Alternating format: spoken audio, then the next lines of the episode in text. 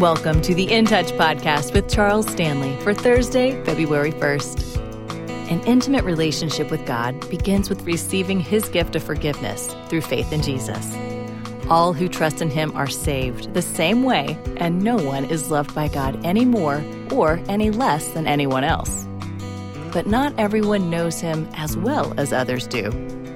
If you'd like to have a closer, warmer friendship with God, stay with us for part one of Favorites versus intimates. How many of you got special friends? You've got special friends. More than likely, there's some friends you have that you just sort of like being their friend. In fact, to be their friend gives you a little, you know, you feel at least about two inches taller. And so there's some people, to have them as your friends, it's very, very dear to you. Listen to what God says about Abraham. The scripture says, and he was called the friend of God. Now, did that mean that he was something extra special? Well, he was chosen by God, and when we think of of having a special relationship to God, once in a while people say, Well, you know, I just believe God plays favorites. Because look what he does for him and look what he does for her. And so sometimes we want to put God in the category of playing favorites. Now, God has chosen, as we know in the scriptures, for example, He raised up men and women for a specific task. Now, it's one thing for God to choose a man or a woman, making a divine choice for a divine purpose to fit God's plan. That's one thing, but to say that God is playing favorites over here is something else. God did not play favorites in choosing Abraham. He divinely chose him out of his own will, and he didn't need any other reason to reach down in a total pagan society and decide to reveal himself to a man who did not know God, revealed himself to him, and chose him to be ultimately the father of the nation of Israel. You trace him on back, he's the one. Well, you say, well, now, what does the Bible say about. Um, the nation of Israel. Doesn't God play favorites to Israel? I don't think so. It's one thing to be chosen, it's something else to talk about God playing favorites because a favorite person would be a person, for example, who would be greatly liked and uh, maybe get special preferred treatment. Let me ask you a question.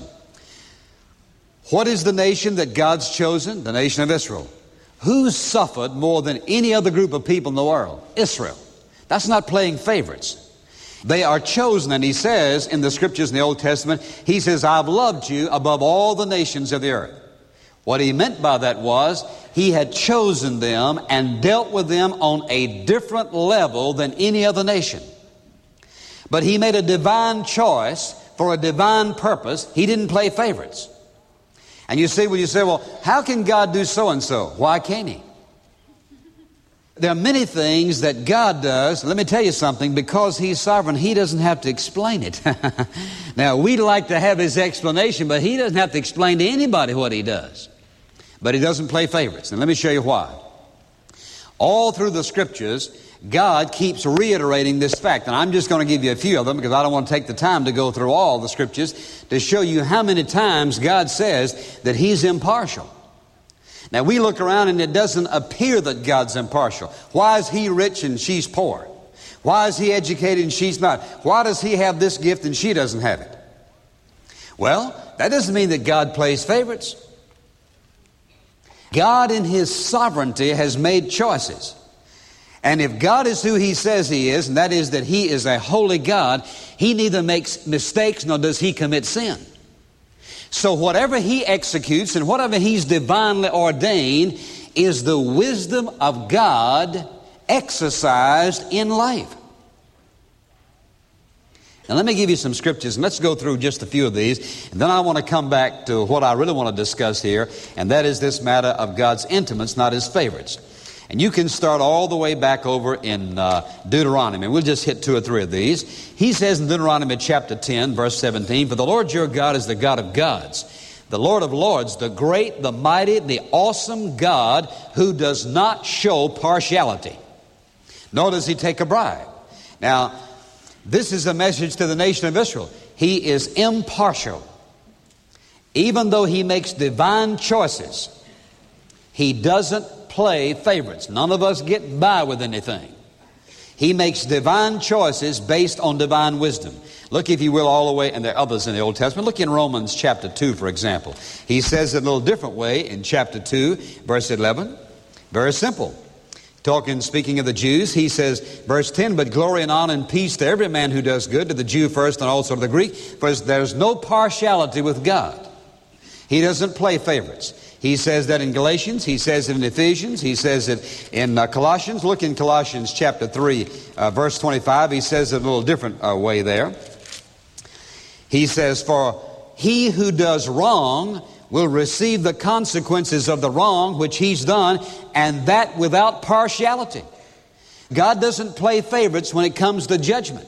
The truth is, what does he say? The greater the privilege, the what? Greater the responsibility. So if God chooses you for a specific responsibility, or if He chooses a nation, they are more responsible, and the judgment of God, the discipline of God, seems to be more intense upon those whom He divinely chooses for divine purposes. So He's not playing favorites. And then if you look on over in uh, 1 Peter chapter 1, he says it a little different way in the first uh, chapter there and in verse 17. And if you address as Father the one who impartially judges according to each man's work.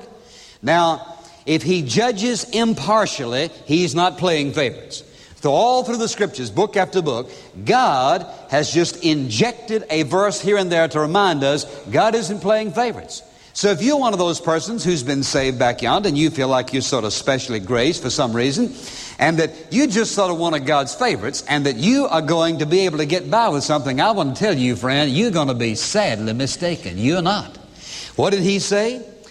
And if you address his Father, the one who impartially judges according to each man's work. Therefore, he says, conduct yourselves in fear during the time of your stay upon earth because God doesn't play favorites and he doesn't let anybody get by. That is, God has no preferences. He loves each one of us equally. Now, let me say something here. The Bible does not say that God treats everybody equally. Doesn't say that. He loves us equally. There's no partiality in God in that area. He makes divine choices. And sometimes we make choices uh, that affect what God does in our life. He doesn't play favorites. He's not going to let us get by with anything, but He does make divine choices. So God isn't after favorites. In other words, if you want to get on, listen, if you want to get in the in group with God, I want to tell you, there's plenty of room, brother. Plenty of room, but He doesn't play favorites. But He does have intimates. You say, well, how do you know God wants to be intimate with me? I'll tell you why. Because He said, he has predestinated. Listen, when he uses that word, that means, brother, he's drawn a circle around it. He's in charge. He predestinated every believer to be conformed to the likeness of his son. Now, there are at least two reasons for that. There are more, but at least two I'll mention. One of them is that we may reflect God on earth.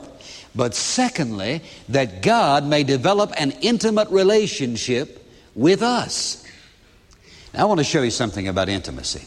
Abraham was not only known as the friend of God, he was known as the friend of God because he had an intimate relationship with him. And you see, think about this. Why in the world become a Christian and go to church for 40 or 50 years and never get intimate with God? I can't even, you know, when I think about that, I just can't even imagine anybody wanting to waste their time being religious. If they don't want to get in on the inside and find out what God's really up to intimacy with Him. Now, whereas favorites refers to being preferred or greatly liked, when it comes to this matter of being intimate, we're talking about something else. We're talking about a closeness of fellowship. We're talking about something on a personal basis. Now, listen, you and I could list the attributes of God that, that, are known to man His holiness, His righteousness, His mercy, His omnipotence, His omniscience, His omnipresence, and on down the line we could go. This great transcendent God who is in heaven out there. And we worship Him and praise Him. But listen, I want to tell you something. That's not where it is. That's how all the other religions in the world see their God. He talked about being a heavenly father. You know what we do to God? We shut him out. I want to tell you something God's never shut you out.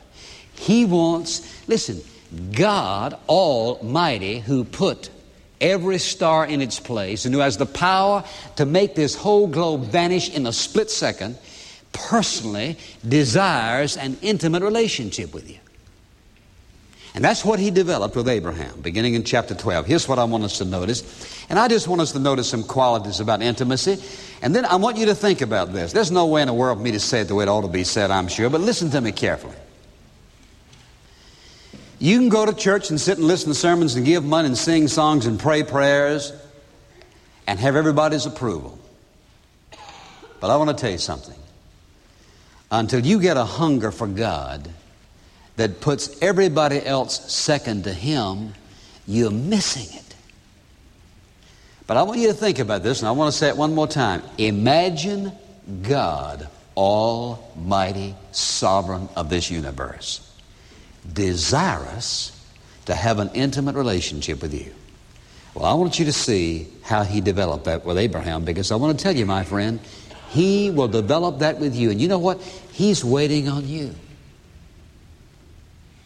When I hear people say, I never heard God speak audibly, neither have I.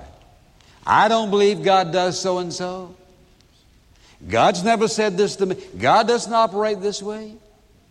It may be that if you let Him develop with you what He wants to, you may hear what you've never heard. And I guarantee you'll feel what you've never felt. And you'll sense what you've never sensed. I'm saying all that to say this, friend. Don't be satisfied being saved. All right, chapter 12.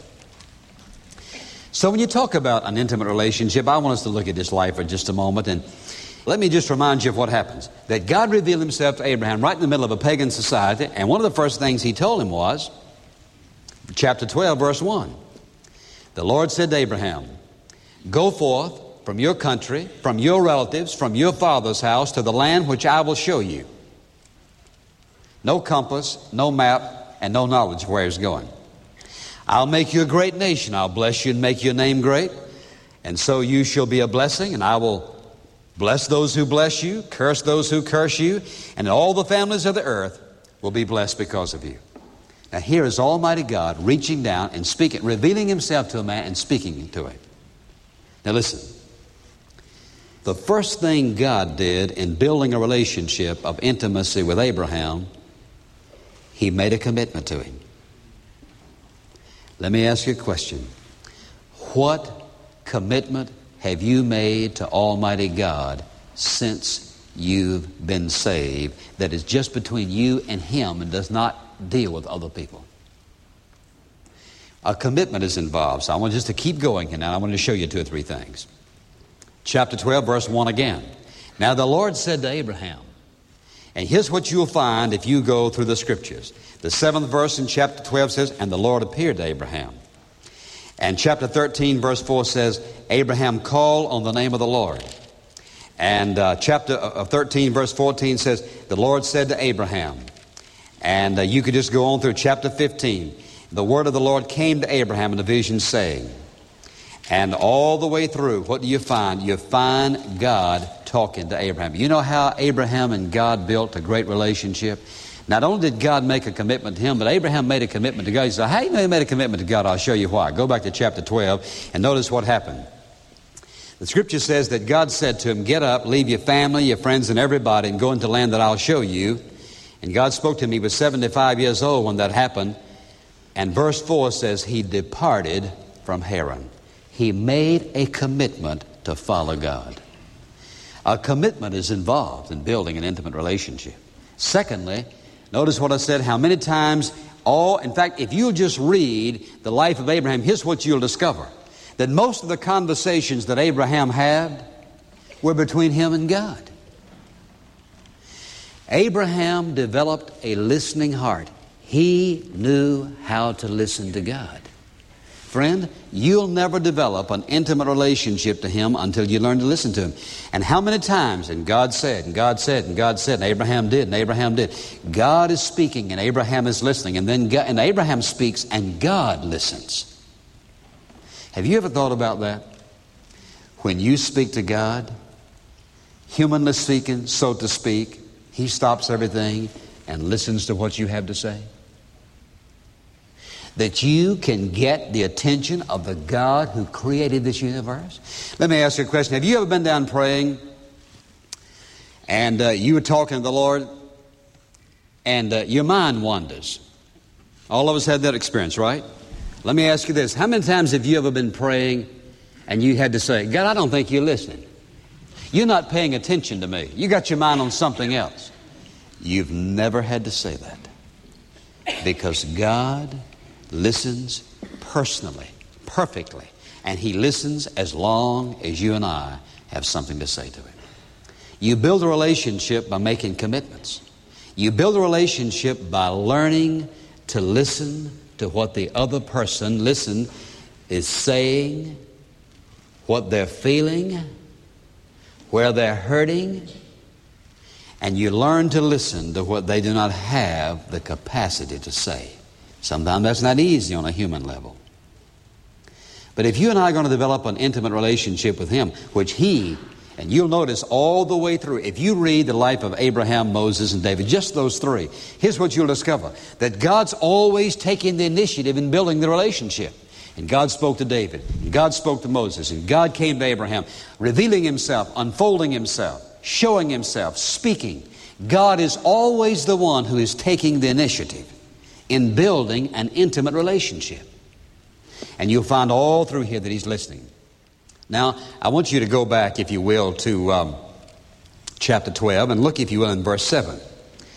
Because one of the areas that is so important building an intimate relationship is time of fellowship. It says, And the Lord appeared to Abraham and said, To your descendants I will give this land. He'd already begun to speak to him. And then in the 13th chapter and the fourth verse, here's what happens. Abraham went up from Egypt, and he's moving along here to the place of the altar, verse 4, which he'd made there formerly. And there Abraham called on the name of the Lord. And here's what you'll find. It's interesting here how the two of them sort of converge on the scene here. And they converge on the scene there. And, and Abraham builds an altar and he worships the Lord. And the Lord comes to Abraham and speaks to him. What is absolutely essential in building an intimate relationship but prolonged fellowship? You can't build an intimate relationship with anybody if it's how you doing. Glad to see you. Praying for you. That's not building an intimate relationship. Building an intimate relationship demands and requires periods when just the two of you are together alone. How much time in a given week does your Heavenly Father have you all by Himself? I don't mean driving an expressway. He hasn't got you by yourself You're driving an expressway. I mean, think about this now. The God who sent his son to the cross and who created everything, he wants, he wants to build a relationship with you that is so intimate. You see, the truth is, God doesn't show himself to folks who are always fast on the move. He can't. You can't build an intimate relationship with somebody if you just pass them in the dark. It demands prolonged time together. Just the two of you all alone. Now I want to ask you again. How much time in a given week does God, your Creator, Sustainer, Savior, Lord, Master, and all the things you call Him, how much time does He have you all by Himself? Thank you for listening to Favorites versus Intimates. If you'd like to know more about Charles Stanley or In Touch Ministries, stop by intouch.org. This podcast is a presentation of In Touch Ministries, Atlanta, Georgia.